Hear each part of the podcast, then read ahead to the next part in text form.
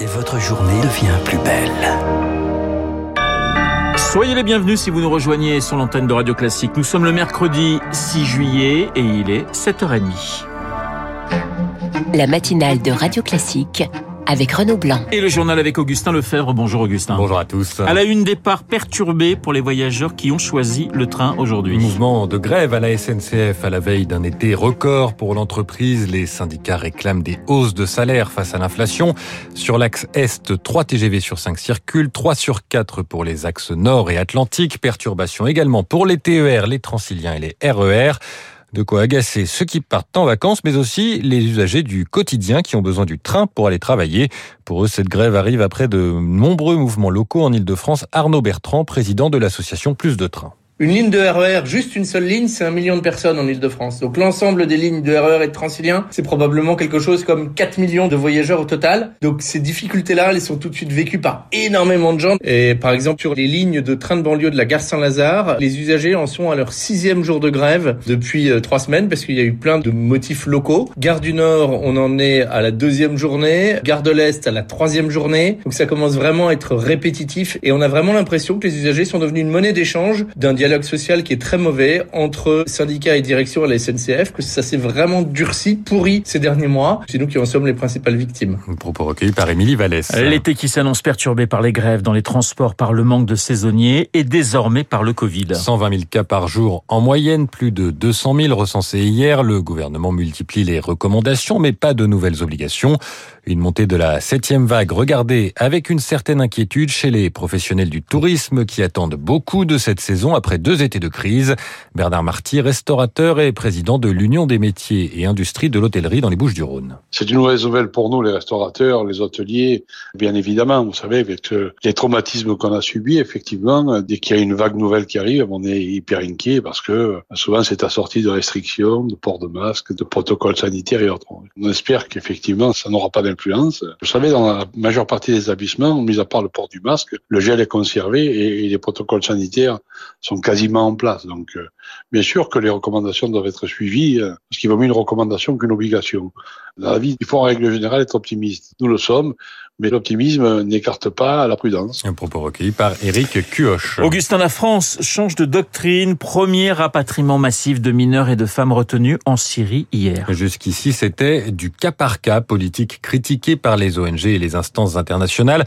35 enfants et adolescents, 16 mères jusqu'ici détenus dans des camps kurdes sont arrivés en France hier.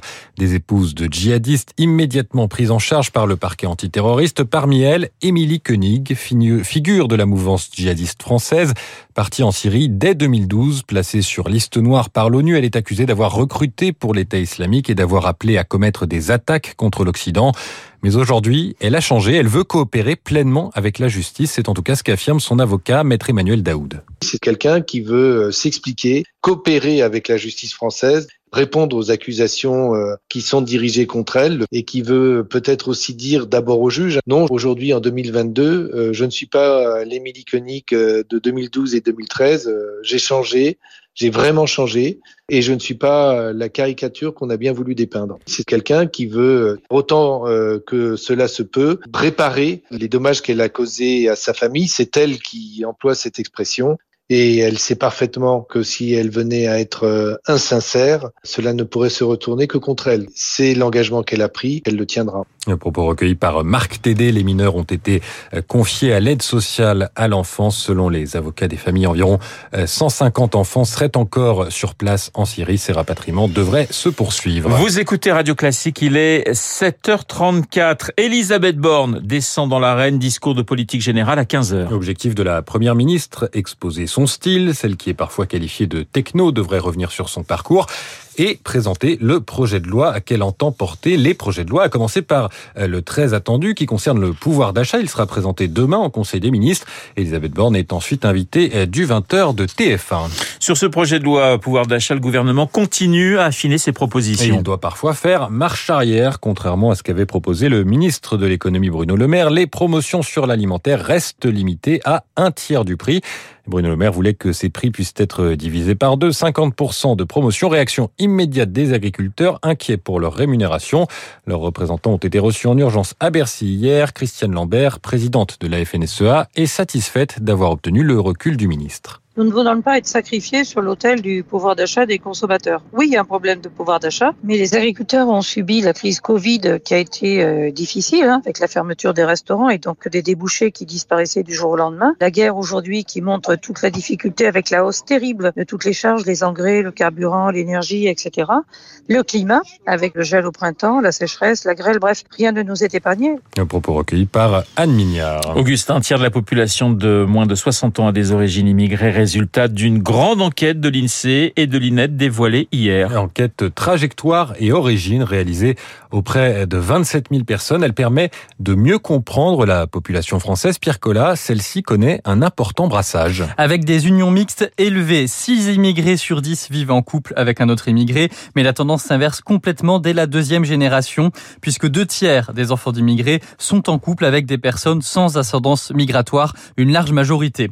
C'est une moyenne. Dans le détail, ce chiffre varie selon les origines. Ces couples mixtes concernent 78% des personnes originaires d'Europe du Sud et 39% d'origine maghrébine. Un autre enseignement, Pierre, le sentiment de discrimination augmente. Oui, à la question au cours des cinq dernières années, pensez-vous avoir subi des traitements inégalitaires ou des discriminations? 19% des adultes répondent oui, alors qu'il y a 10 ans, lors de la précédente étude, c'était 14%. Et surtout, les femmes sont beaucoup plus concernées. Près de la moitié d'entre elles considèrent que leur sexe est le premier motif de discrimination devant l'origine ou la couleur de peau. Enfin, on constate une hausse de la discrimination envers les musulmans. Ils sont deux fois le plus à le signaler qu'il y a 10 ans. Pierre Collat. Nouvelle, Augustin, nouvelle turbulence pour le Premier ministre britannique Boris Johnson. On a traversé la Manche. Deux membres de son gouvernement ont démissionné hier soir. Les ministres de la Santé et des Finances, deux nouveaux opposants internes au Parti conservateur. Ils accusent euh, le Premier ministre d'avoir nommé dans son gouvernement un homme accusé d'agression sexuelle, ce dont il avait été informé. Cela s'ajoute à d'autres affaires à caractère sexuel dans le Cantory et au Partygate, le scandale des fêtes organisées à Downing Street pendant les confinements. Aux États-Unis, le jeune homme de 21 ans qui a tiré sur la foule à Highland Park lors des célébrations de la fête nationale du 4 juillet a été inculpé pour sept meurtres. S'il est reconnu coupable, il pourrait passer le reste de sa vie en prison. Selon les premiers éléments de l'enquête, il aurait planifié son attaque pendant des semaines, préparant des habits de femme et une perruque pour se fondre dans la foule après son acte. Enfin, un mot du Tour de France pour terminer ce journal. Le Belge Wout van Aert, toujours en jaune, au départ de la cinquième étape cet après-midi. 157 km entre Lille et Arimbert, dont une vingtaine sur pavé. Merci Augustin, Augustin Lefebvre pour le journal de 7h30. Il est 7h38 sur l'antenne de Radio Classique. Dans un instant, les spécialistes, l'économie avec François Geffrier et le cinéma avec Bruno Kras.